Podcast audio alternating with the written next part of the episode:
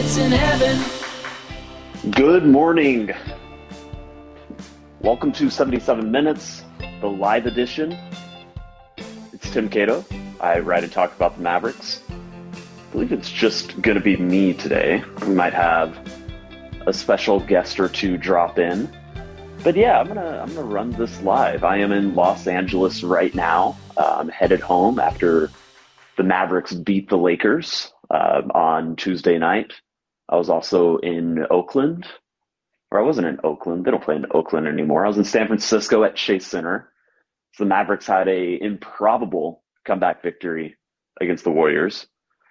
And and yeah, we're just going to answer some questions today. Um, whether it's in the chat, if if you guys have questions you want to drop in there, or if anybody wants to come up and uh, toss some questions at me, chat for a little bit. All options are available, and I'd love to to hear from anybody who has something to say, has some questions for me, uh, just just wants to ask about um, really anything. You know, I'm a pretty open book. I, I am I am down to answer whatever your heart desires that is vaguely Mavericks and basketball related, including put back put back dunks, including trades that may have happened in the past few weeks, any and all of the above. I'll say just real quick um, my thoughts on the two games I saw in person. Um, you know, I thought I, I, wasn't at I wasn't at Utah, um, but I thought that was you know a close game that could have gone either way. I don't have huge big picture thoughts about that one, except that it'd be a really interesting playoff series to see those two together. Um, other than that, you know, I, I think with the Warriors, um, I think the the slightly buzzkill way to look at it is that you're not going to get a lot of 21 point comebacks most of the time, and that you should enjoy and celebrate when they happen. But I, I think probably the first three quarters is more telling of those two teams and where they're at, and the Mavericks should not apologize or have any shame or anything about the way that they won that game. I, I wrote in a piece that went up Wednesday morning that, you know, right now the key is that the Mavericks are continuing to get results and wins because the standings are that tight and the teams around them are winning as much as they are. And so right now it, it's really important to kind of keep that place in the standings. It's unlikely that Dallas is going to really push Memphis for the third seed. Not impossible, but unlikely. Memphis has the second easiest schedule, um, at least by you know win percentage, the rest of the way. Um, but but it's very possible that they could push up uh, against who's who's uh, who's ahead of them right now. Utah. They they could push towards Utah, uh, very possibly lap them. Um, they could also be lapped by Denver both of them could end up, you know, both Denver and Dallas could end up passing uh, Utah, and that would set up a four-five series between those two teams. Dallas could end up falling to sixth. Um, you know, it, it, really, if if you know, if Denver and Utah keep playing the way they are and winning the way they are, it, it could be through no fault of their own. But Dallas could end up sixth, and that would set up a three-six series against Memphis, which I think would be very fascinating and, quite frankly, one that I think they should be favored to win. Um, I think Denver is probably the scariest team of those three, especially with the potential of what Michael Porter Jr. and Jamal Murray coming back could make that team, especially given how they're playing now. But with about 20 games to go, the key is to continue getting wins and to get a win against Golden State, even if it was not, I, again, I don't want to say fluky. I, I, don't view it as a fluky win. I, I view it as kind of an improbable win that they earned by the way they played and also had some breaks in the fourth quarter with the way Golden State played that allowed them to make the comeback that they did. Uh, it still absolutely makes the fourth quarter and what they did impressive to me. And then against the Lakers, um, you know, I, I don't take too much in the same way that I don't take too much from, you know, the way that the Mavericks came back in the big picture, thinking, oh, this means that the Mavericks are better than the Warriors you know, I, I don't think that there's really any shame in just a um, a you know st- statistically unfortunate third quarter where the Mavericks missed all their threes just about, and the Lakers made all of theirs, and that kind of fueled the comeback. I, I'm not I'm not going to take too much from that. They were clearly the better team than the Lakers. We know that. We've seen the Laker headlines. We've seen the dysfunction that has come from that team over the the, the past weeks and quite frankly months. And and and I think in the end they showed it. And along the way we had some pretty fun stuff like the like the Luka putback dunk, which that that has to be the highest he's ever jumped. I think I think he had a little bit of a push off on on Dwight Howard. Um, I actually asked Luka that after after the game. He was basically like, "Let me have this. Let me live, dude." it was it was uh one of the well, honestly one of the mo- more joyful post game scrums or or uh, interviews that I've seen Luka do. He was clearly feeling good and and enjoying his time in LA. The the Mavericks stayed over. My guess is they're probably headed to the uh, headed to the airport any minute now. Um, I'm gonna pop over to the. Uh, I'm I'm staying in a in a hotel that's connected to the one that the Mavs are staying at, and I was gonna pop over to the gym, which kind of makes me walk through the lobby. So there's a good chance I actually see a few Mavericks players and staffers as they're boarding the bus as I uh, as I do that here in 30 minutes because I, I know that they're going to be headed out pretty soon. But yeah, so big picture thoughts. That's that's how I kind of felt about those two games. Um, important week coming up for them, and really every week from here on out is important.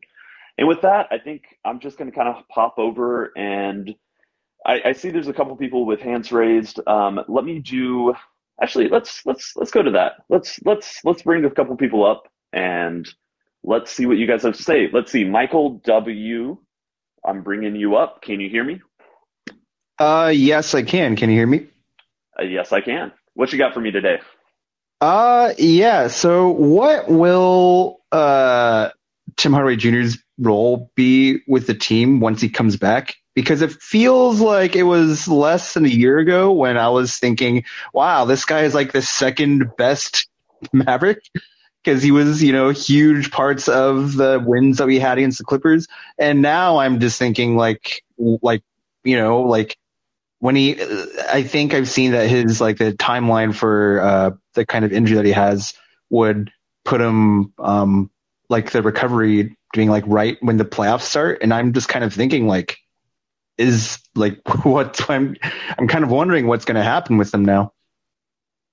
Yeah, I think that's a good question. Um, I, I, would say that I wouldn't anticipate or guarantee that he's coming back this season. I, I, I don't. I think it's possible, um, but I think I think with an injury like that, you just gotta kind of gotta see. Um, from what I saw when the injury happened, um, you know, just reading about other players who had suffered similar injuries, it's you know just kind of up in the air. Like you, you can't you can't expect anything for for sure. Um, sometimes these drag out longer. Sometimes these are a little shorter. Um, but but I think I think the Mavericks could use a player, you know, a a, a certified scorer who can go for 20 at any given night. That kind of makes up for the fact that you know they don't have a bunch of 20 point scorers uh, elsewhere on the roster other than the you know the three point guards, the you know Dinwiddie and Brunson, and obviously Luka, as as we've discussed. I, I think there's I think there's some value in that. Um, I, I, think that you know, let's say he came back and you know, for the last two games of the season and looked good enough to to be reintegrated to the roster or to the rotation.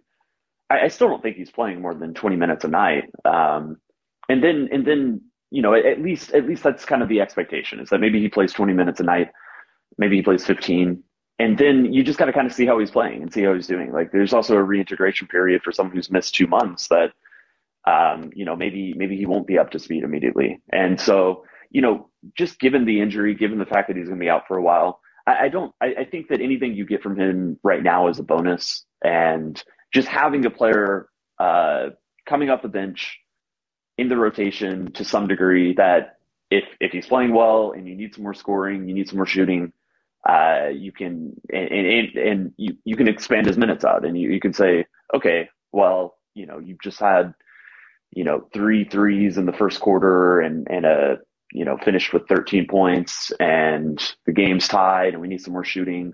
Let's, uh, let's keep you, keep you rolling and, and see how it's go, see how it goes. But yeah, it's, it's not a situation where, you know, I, I think the team, I, I, think the team could use a player like him. It could use Hardaway to come back. I, I think that's certainly the hope, but you know, no expectations and hopefully you kind of just have a, a bench scorer and a and he's just he's much different than Dinwiddie, who is now kind of the de facto bench scorer for the team.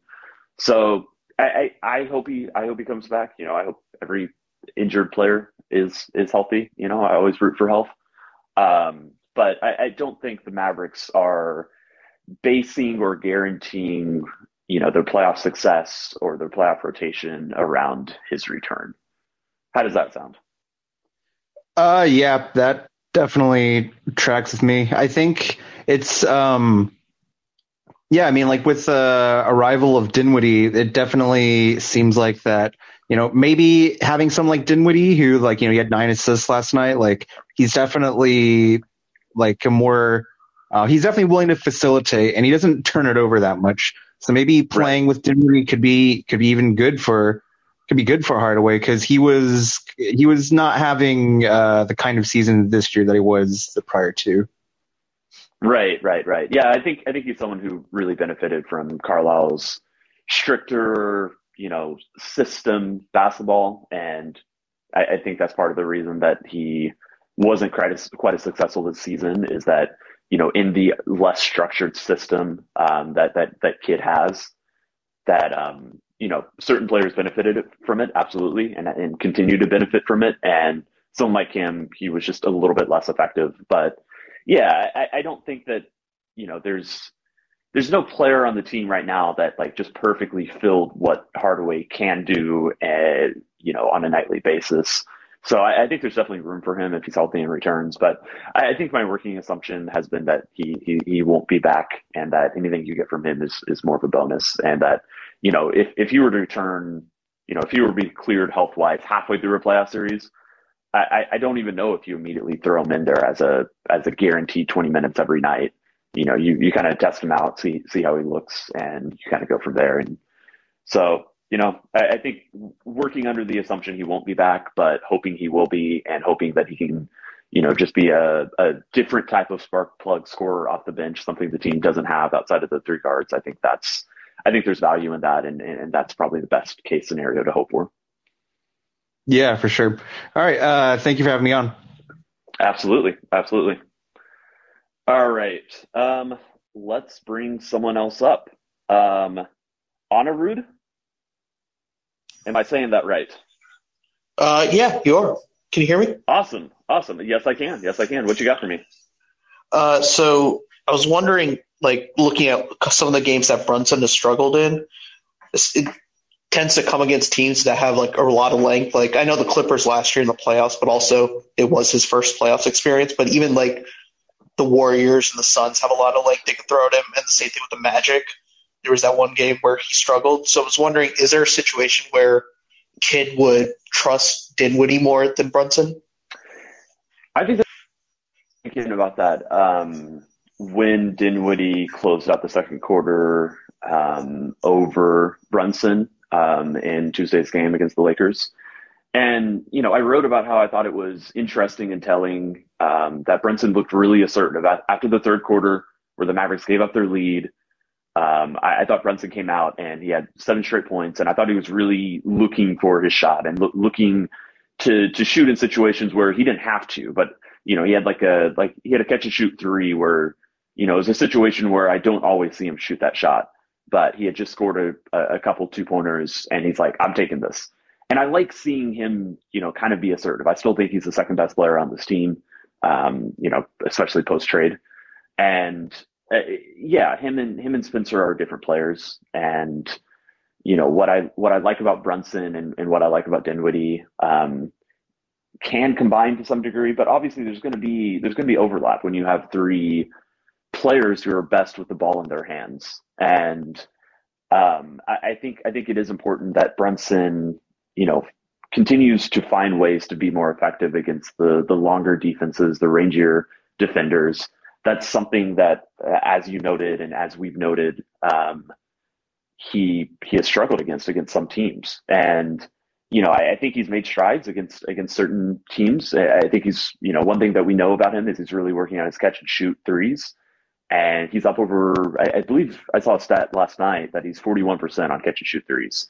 Uh, this season, and, and that's that's a really good development for him. You know, I, I've been saying for a while that you know, the one way that a smaller guard can beat longer defenders is by just upping their three point volume. And that's something that Brunson had never really done you know, he had been steady per minute, taking the same number of threes from the first minute he entered the league. And those th- types of threes kind of changed. He started creating a few more of them for himself. Um, and actually his, his catch and shoot numbers uh, per minute declined. So I, I, think it's important that, that he's, he's kind of boosting those figures again and, and just finding ways to score um, when maybe his mid range creation isn't going to be as effective or isn't going to be as as noticeable uh, against teams like the Clippers, who you know just throw a bunch of long wings out there, or you know teams teams of that nature who just have lots of long rangey defenders. You know, Brunson is someone who operates in very small amounts of space, and you know the longer the defenders and the you know the the more physical they get, you know just the even those small amounts of space get smaller. And so for Brunson to be able to find ways to still be effective within those contexts, I think is important. And I thought it was cool to kind of see him, you know, I, you know, in the wake of Spencer closing out the the first half. You know, again, I, I don't think, and I'm not trying to imply that Brunson feels threatened by uh, Dinwiddie or anything like that, but obviously there's going to be some juggling act between those three guards. And I, I think the more that Brunson can, you know, just make sure that that he's the most trusted second option on this team, as he should be, and as as I think he's proven repeatedly this season. You know, I, I think that's the that's that's the right way to see it. But you know, if he doesn't, and if if Dinwiddie just being a larger guard with a with a little bit more straight line burst than someone like Brunson at times, um, if, if he's the guy who can who you know is going to be more effective in a playoff series, like the coaching staff is going to have to react to that. So I, I, think I think for the most part, you know, my working assumption is that that Brunson is the best second option that the team has. That Dinwiddie is a a good player off the bench as a as a slightly different look and change of pace guard. Um, that you know we're going to see a little bit of those three together, but I don't know how much of it. And that as long as Brunson is continuing to improve in areas that we've seen and believed he needs to improve in against longer ranger defenders, you know that should be where you know, th- that that's the development we want to see, and, and, and that's what the Mavericks should stick to until proven otherwise, and until Dinwiddie just is playing better in a in a playoff series. And you know, just based on my assessment of those two players, I, I think it's more likely that Brunson does continue developing, and that Dinwiddie is best in that third option role. Something he's also been very open to and, and admitted, like you know, he said that's my role. That's how I view myself on this team. So as of right now, I, I think they have a they have a good breakdown of of their responsibilities and roles. And you know, I think the only thing that would change that is a is on court results, and and that's something you're just going to have to evaluate on a game by game basis, you know, in the moment. So that's broadly what I'm feeling. Um, I don't know if you're still here, but I see you're muted, so I'll I'll, I'll pop you out of here, and we're going to move over to Edward C. Hey, Edward. Hi. Hey, man. How are you? I'm doing pretty great. Um, big fan of your writing and stuff. Um, cool to be here. Appreciate it. Um, wanted to talk about. Um, yeah, uh, this is awesome. The first time I didn't uh, join in, so it's cool to be to be involved this time. Um, I wanted to talk about uh, more on Jalen and, and and Dinwiddie. Um, it's I, I don't view Dinwiddie as insurance. I know some people do, and I really hope the Mavs can keep Brunson at somewhere in the 18 to 20 over four years uh, you know, mm-hmm. per year. But I'm worried. What I'm worried about is a team like the Knicks, for example, looking at Brunson and seeing, you know, their star point guard that they've been lacking for generations and throwing like 25 a year at him.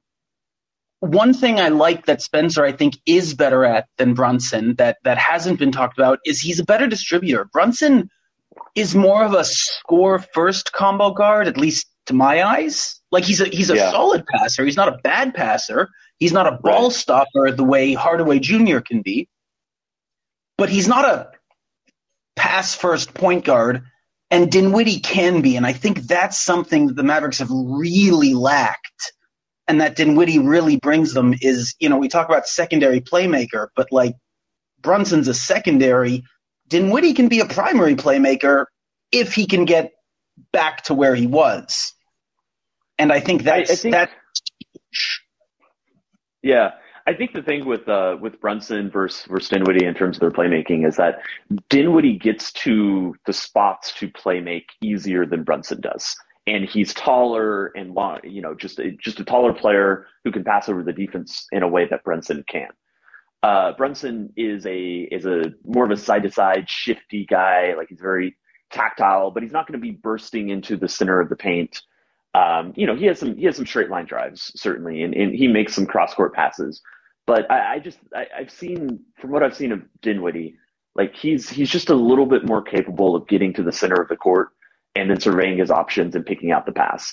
And yeah, I, I do think a little bit of that is court vision as well. But I also think it's just easier for a six five player um, to be able to do that than a six one six two player like Brunson. And so, you know, when I kind of think about their playmaking, that's probably the distinction I would I would make, and that you know height and you know first step and court vision all kind of coalesce together into one thing where you know when I when I try to think about why Dinwiddie is a little more effective at that, I, I would I would probably think that's why, and and so you know and, and, then you're dealing with like how much do you want Dinwiddie to be the primary uh, playmaker? You know how many instances are you going to have where where he's going to be the guy you know, running pick and rolls uh, when Luka's on the floor or when Luka's off of it. Obviously, when Luka's off the floor, it's a different setting, it's a different setup, uh, and and you can give Dinwiddie more freedom to do that. But then you also have to think about okay, so if if Brunson's going to walk for a for a big offer, are we comfortable with Dinwiddie being the second guy? Because all of a sudden, it's not just that Dinwiddie is the guy leading bench units, but he's also the guy starting next to Luka in the same way that Brunson was and does he fit that role better than the way that Brunson did? And yeah, I, I, to me, especially with the way that Brunson has, you know, the, the uptick in, in catch and shoot threes that we've been seeing, you know, I definitely think that Brunson is, is the player who fits next to Luka better. Um, and, and, so, yeah, it's, it's a balancing act. You, you kind of have to take all these factors and juggle them. And, you know, I, I don't think it's guaranteed that the Mavericks are going to match any salary, any contract that um, that Brunson gets offered this summer, but I, I think they certainly would like to, um, you know, offer him something very close to whatever he's he's getting offered, and, and just try to sell him on his fit next to Luka and his comfort in Dallas and just this team overall. Um, so it, it's it's going to be tricky, you know, and and I, I, think that you know having Spencer and, and to the degree that he continues to be successful you know, yeah, that's going to be important and for the team. But I, I, think, you know, when I look at those two players and I look at Luka, to me, it's clear that Brunson is the the better fit and the type of playmaker you want um, is less of a Dinwiddie type who I, I still want to see more before I'm comfortable with him really being a a positive off ball player next to Luka. Um, you know, he's made a bunch of his threes so far. I don't think that will continue. I mean, just looking at his stats and his career, um, you know, I, I, think there's a little bit of outlier going on with his jump shooting right now. And, you know, maybe I'm proven wrong. Maybe he's, he's taken a step there, but, you know, I, I think that's the big question. And, and in terms of a more playmaking guard, I still think a Goran Dragic type player is is closer to the the the player you want next to to Luka, who's really a comfortable off the ball player, um, and then also a pass first player. And yeah, uh, Brunson isn't quite that either. Um, and you know what? Maybe you just have to kind of work with the players that you have uh, in the team, and and you know, like I've, I, I remember like there's there's there's a front office guy who has a running joke where it's like, yeah, every every single team would love a six eight versatile defender who can shoot threes and also mm-hmm. play make a little bit off the drive and can also switch on to point guards and centers and also a good chemistry guy and also good in the locker room. If we could just get one of those guys and then you know you kind of look around it's like okay there's like two people who can who can do that. Um, so so I think you know when it, when it comes to roster building you're always building your roster based off what's available and not you know, not just creating players who perfectly fit your your your the archetype that you're looking for next to, you know, your your star. But in, that sense, you know, I, I, definitely hear what you're saying. I think that's the the difference between their playmaking and. I, I think I, I guess the, the thing to watch is like I'm very curious to continue watching Luka and Spencer two like when those two guards specifically are on the court I would be very interested in the coming weeks to see how those lineups play out. And I think that is kind of the question that we need to see and just, you know, if, if they mesh better than maybe I'm expecting, uh, because I'm, I'm, still not sold on Dinwiddie as a catch and shoot three point shooter. Um, I, I, may change my mind a little bit here. And until that happens, you know, I'm definitely still team Brunson in terms of which of these two guards makes the most sense for the future of this team. Oh, you know, I, I completely agree with you that I like Brunson over Dinwiddie. I was just, it's interesting to me that Dinwiddie brings one specific thing Brunson doesn't right. in terms of the better passing overall. But one thing I've noticed with uh, uh two quick things, and then I'll finish up real quick. It's oh, you're good. Yeah. I've noticed a bunch of hockey assists for Doncic in ways that I didn't before when Dinwiddie's on the court. Maybe I'm just looking for it, so I'm, you know, selection bias, but I've seen a bunch where Doncic, you know, drives, hits Dinwiddie really quickly, and then Dinwiddie, without any hesitation, hits the corner three point shooter. And I feel like I didn't see that as much with Brunson or other Mavericks. And that's that's more what I'm excited about with Dinwiddie being a second ball handler next to Luka is that very quick second pass. And I think that's something really been missing because with Dinwiddie, you don't have to just, oh, he's not wide open on a shot, so he has to set it back up to Luka like Hardaway would, like basically everyone not named Brunson would have to. And that's exciting is that very quick second pass.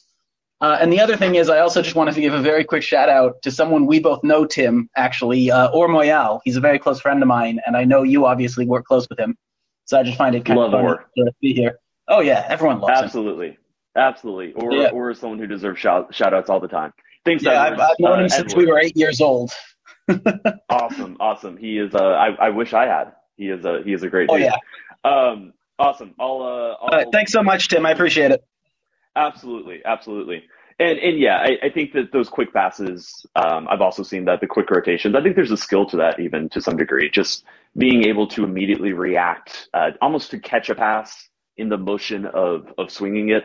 I, I, think that there's there's some value in that, and I've definitely seen that from uh, from Dinwiddie.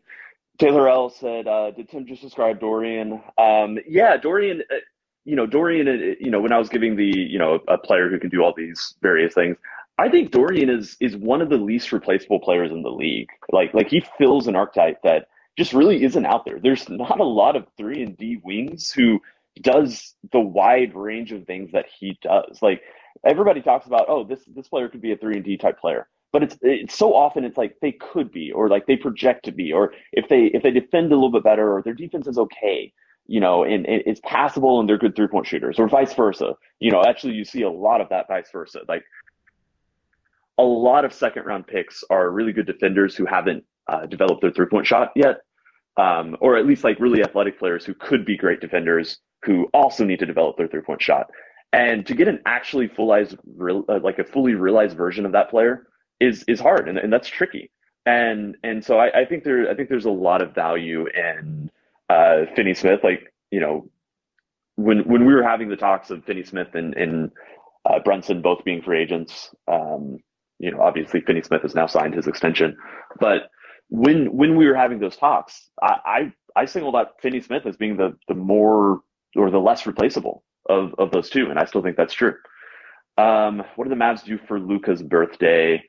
Um, I I heard I heard there was some celebrations. Um, you know, as as anybody would celebrate on their birthday. Um, you know, certainly it didn't affect the court, so I am supportive of birthday celebrations. Also, Luca had some some friends of him some friends of his who flew in from Slovenia. So, you know, I, I think that's that's cool. I, I know his dad was here, but but I also some you know like age friends of his. I, I am not sure who exactly, but I know like Luka Rupnik is a Slovenian national team player that that Luka's been close with for a long time. Uh, I think I actually spotted him uh, in in the hotel lobby the other day, so I'm pretty sure he might have been one of the people here. So so yeah, Luca Luka had a good 23rd. Let's see. Um, I'm gonna I'm gonna pop over to audience questions in here just a second, but just sticking with the chat room. Tim, I don't think it's been talked enough that Dallas versus Golden State in round one is a real possibility. That would just be horrifying given the team expectations, the lack of breaks the Mavs have had, uh, have gotten with the first round matchups in recent years. Um, Golden State is only 0.5 above Memphis. Is that really true? Man, I've, I've been checking the standings every day, and it, it's just like they still sneak up on me. Um, that would require the Mavs dropping down to the sixth seed, um, which I think is probably. I, I, still, I still the Mavericks have the, the, the fifth easiest, or I think the sixth easiest schedule remaining. I, I still see them as a team that's going to keep winning and are going to keep beating teams that are worse than them. And they just play a lot of teams that are worse than them in their final 20. So I, I tend to think that the Mavericks can at least stick in fifth.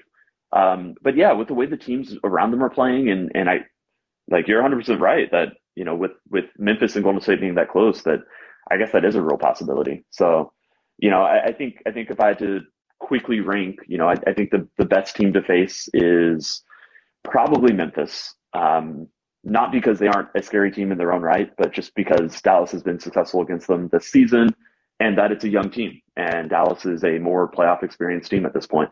And I still believe that there is something to that that is not really like statistically calculatable. Um, after that, I'd probably say Utah, then Denver, and then Golden State in that order. So, you know, the, the, the more the Mavericks can do to keep winning and keep keeping their first round series against Utah, or you know, even if they have to drop down, but Memphis stays in third, you know, that's that's not the worst case scenario. Um, yeah, it's going to be interesting to see. Um, do let's do another another audience. Uh, Cole A, let me try to bring you up right now. You you got me? Yes, sir. How are you? Um, I'm doing well, man. How are you? I'm doing well. Uh, my question, we talked a lot about the guards, but I'm moving to the other end of the spectrum. Uh, the big awesome. men.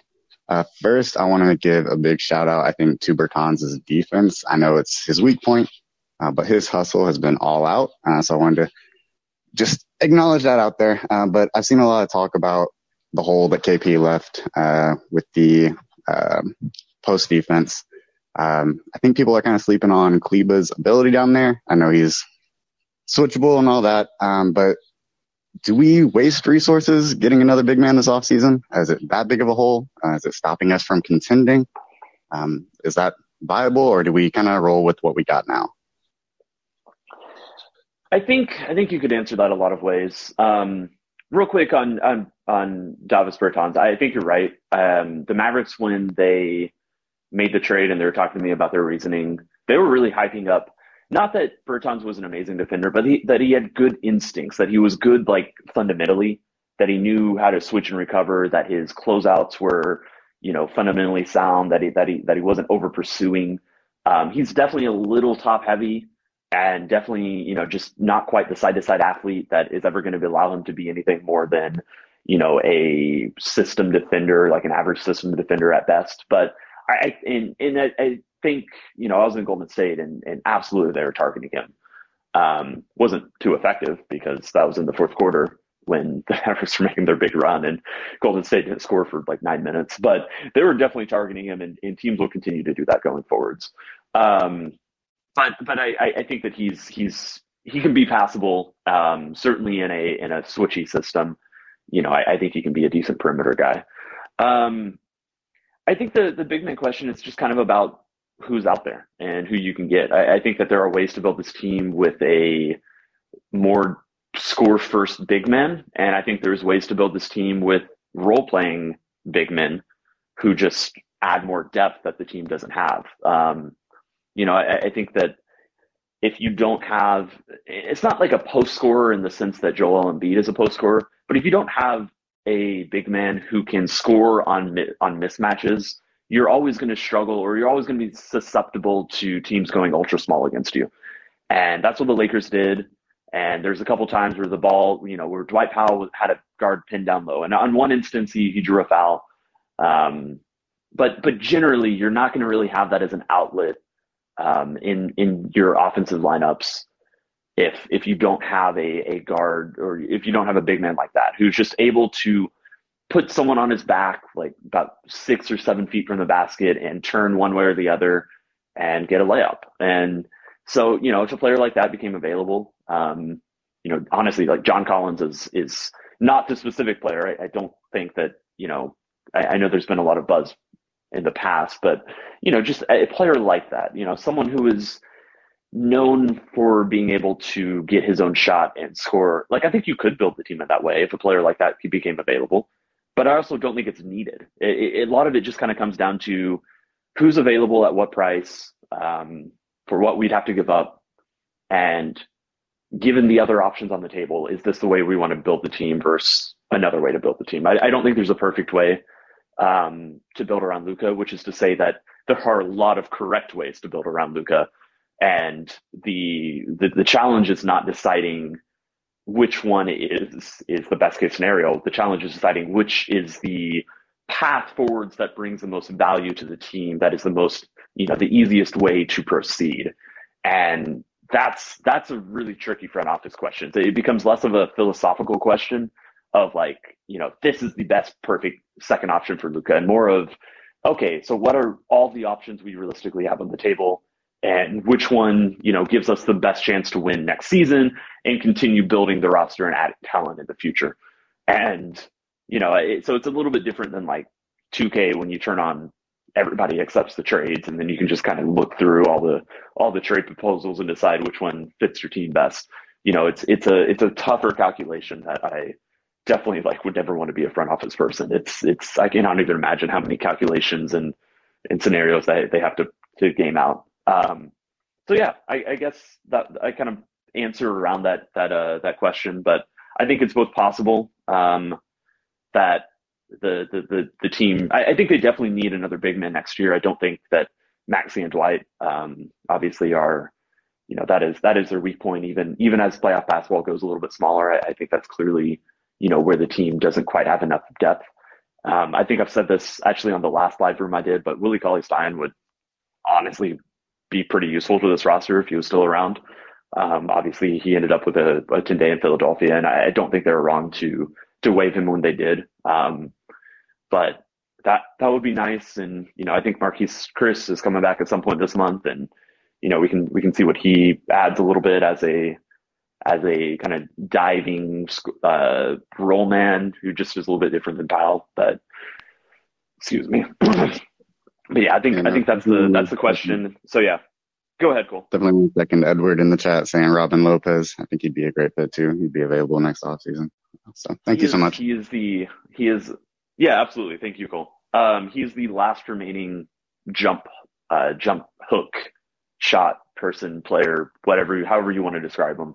You know, dude takes more than any other player and shoots like sixty percent on them. It's it's incredible. Um, I think that would be a really fun backup big to have and, and definitely like a very usable player um, in kind of the exact scenarios that I was I was talking about. Um, we've got one more person in the chat room that I see, Caleb Y. Hey, oh. Caleb, how are you? Hi, hello. Sorry. What's up? What's up, Tim? Um, first off, uh, from one former NT Daily editor to you, um, how's it going? And then, how's the daily doing? Yeah, they're doing good. I just graduated last semester from sports, so that was, was quite a semester. Um, awesome. I just kind of want to talk about, I guess, this is like, I'm not really sure how like CBA stuff works or contracts work, but I did see something the other day going back to the center discussion about how Mitchell Robinson wasn't close on extensions. Would that be something the Mavs would pursue, or do you not see it happening? Hmm. I could I could see it. Um, that's interesting. I, I, I would have to kind of refresh myself on like I know I know Mitchell Robinson like I, I know the Mitchell Robinson discourse of who he was as a player and you know the the the pluses and minuses as of like a year ago. Um, you know, I, I guess the idea is like, do you commit to a full time starting center who needs thirty to thirty five minutes, who is not a main scorer, not a not ever going to create his own shot and not going to space the floor, which to my understanding is two things that Mitchell Robinson is is still not doing. Um, you know, in in to commit to that in an era where, as I've you know as, as I said a little bit earlier, like postseason basketball does go smaller, and you know we've seen teams that focus around a player like that. They're like the very best you can do in that archetype is Rudy Gobert. And I love Rudy Gobert. I think he's a, a credible player. But we've also seen, you know, and, and, you know, I, I don't know how much. Like, I don't really want to blame him on Utah's struggles, but when when you kind of look at at these path forwards with with uh, with Luka, you know, is that the type of player he wants to play with? Is that the type of player that maximizes him? It might be. It might be if if you could go get Mitchell Robinson and and your the other options of players that you can go get are just don't have the same value or don't have the same like they don't fit the timeline as well, then I'm certainly not opposed to it. Again, I kind of come back to the idea that like there's no wrong ways to build around Luka. You could put yeah. almost any player in the league next to Luka and they'd be pretty good because Luka just makes his teammates better. Any one of them, all of them, no matter how they play, Luka's pretty much going to make them better.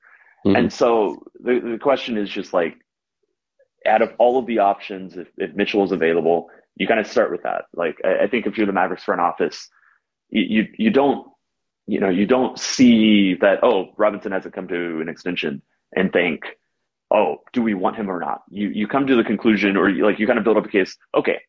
Is he actually available? What would it take to get mm-hmm. him?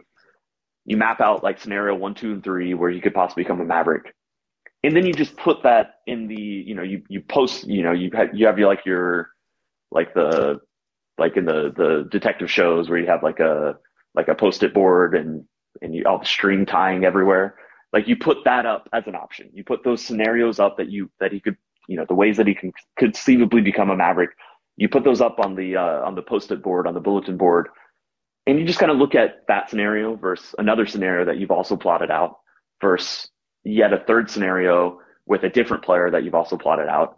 And then you just kind of decide, all right, which which path do you actually go forwards? I could absolutely see Robinson on the team and and you know like fitting well on the on the Mavericks and fitting well next to Luka. Mm-hmm. It, it's really just a matter of what else is out there and, and do you decide that's the best path path forwards? Yeah, and also uh, like just one more thing is um do you think not having Kristaps will affect if the Mavericks go up against the Grizzlies? Do you think not having Kristaps will affect like the matchup as much? Because from what I remember, he played decently whenever we played them, and I was thinking like maybe that changes things if we match up against them in the playoffs. Yeah, they don't really have a player who can bother Steven Adams. And Chris Kristaps was able to do that. Like the like the way that you bother Steven Adams is you really pull him out and make him uncomfortable in the perimeter. And Maxi isn't going to do that. And again, like we've we've gone through this argument with Chris Kristaps. Like teams probably shouldn't have defended Chris Kristaps with the percentages that he actually shot on threes the ways that they did, but they did. They did guard him out there. They were scared of him, you know, even 30 feet from the basket. And so I agree that like they don't have the rotation. They don't have the the player that can really disrupt what he does. Um, that said, I'm, I'm still I'm still pretty bullish on the Mavericks being able to play the Grizzlies well if if it can if it comes to that in a in a playoff series. So um, it's it's something yeah. it's something you know like it, we're we're close enough to the playoffs that I, am gonna like really start diving into playoff opponents and potential matchups in the coming weeks and and be talking more about it. But initial reaction is that yes, Kristaps was an effective way to bother a lot of, you know, really the way that the Grizzlies play a lot of the time. Um, but he was not the only reason that the Mavericks were successful against Memphis. Yeah. Okay. Thank you so much. I uh, look forward to absolutely. Absolutely. Absolutely. Thanks, Caleb. All right. Um, I think I'm going to end it here. Um, I have a flight to catch in about three hours headed back to uh, to Dallas. But thanks everyone for hopping on. I think this will go on. I mean, if you're listening to this, it doesn't really matter. But this, if you only got part of it, this entire episode or this entire audio file will go up uh, as an episode on our usual 77 minutes feed. And we'll be back next week um, with like an actual 77 minutes episode. Just uh, you know, combination of vacations and and also and some other stuff had uh had uh you know just pushed our usual schedule out a little ways. But we'll be we'll be back with uh with Mike and uh, Kent producing and, and Dave Dufour and all that. So thanks for listening, and uh, we'll see you guys next week. He plays Fortnite just like me. I am 34. Don't fight the future, honey. Don't fight the future. The future is Luka, Big Dick Doncic from the home of Melania Trump. How many kids you have? Don't fight the future, it tears me apart. Don't fight the future, please be nice to Luka. Future four-time MVP. Oh my God! Oh! Shut it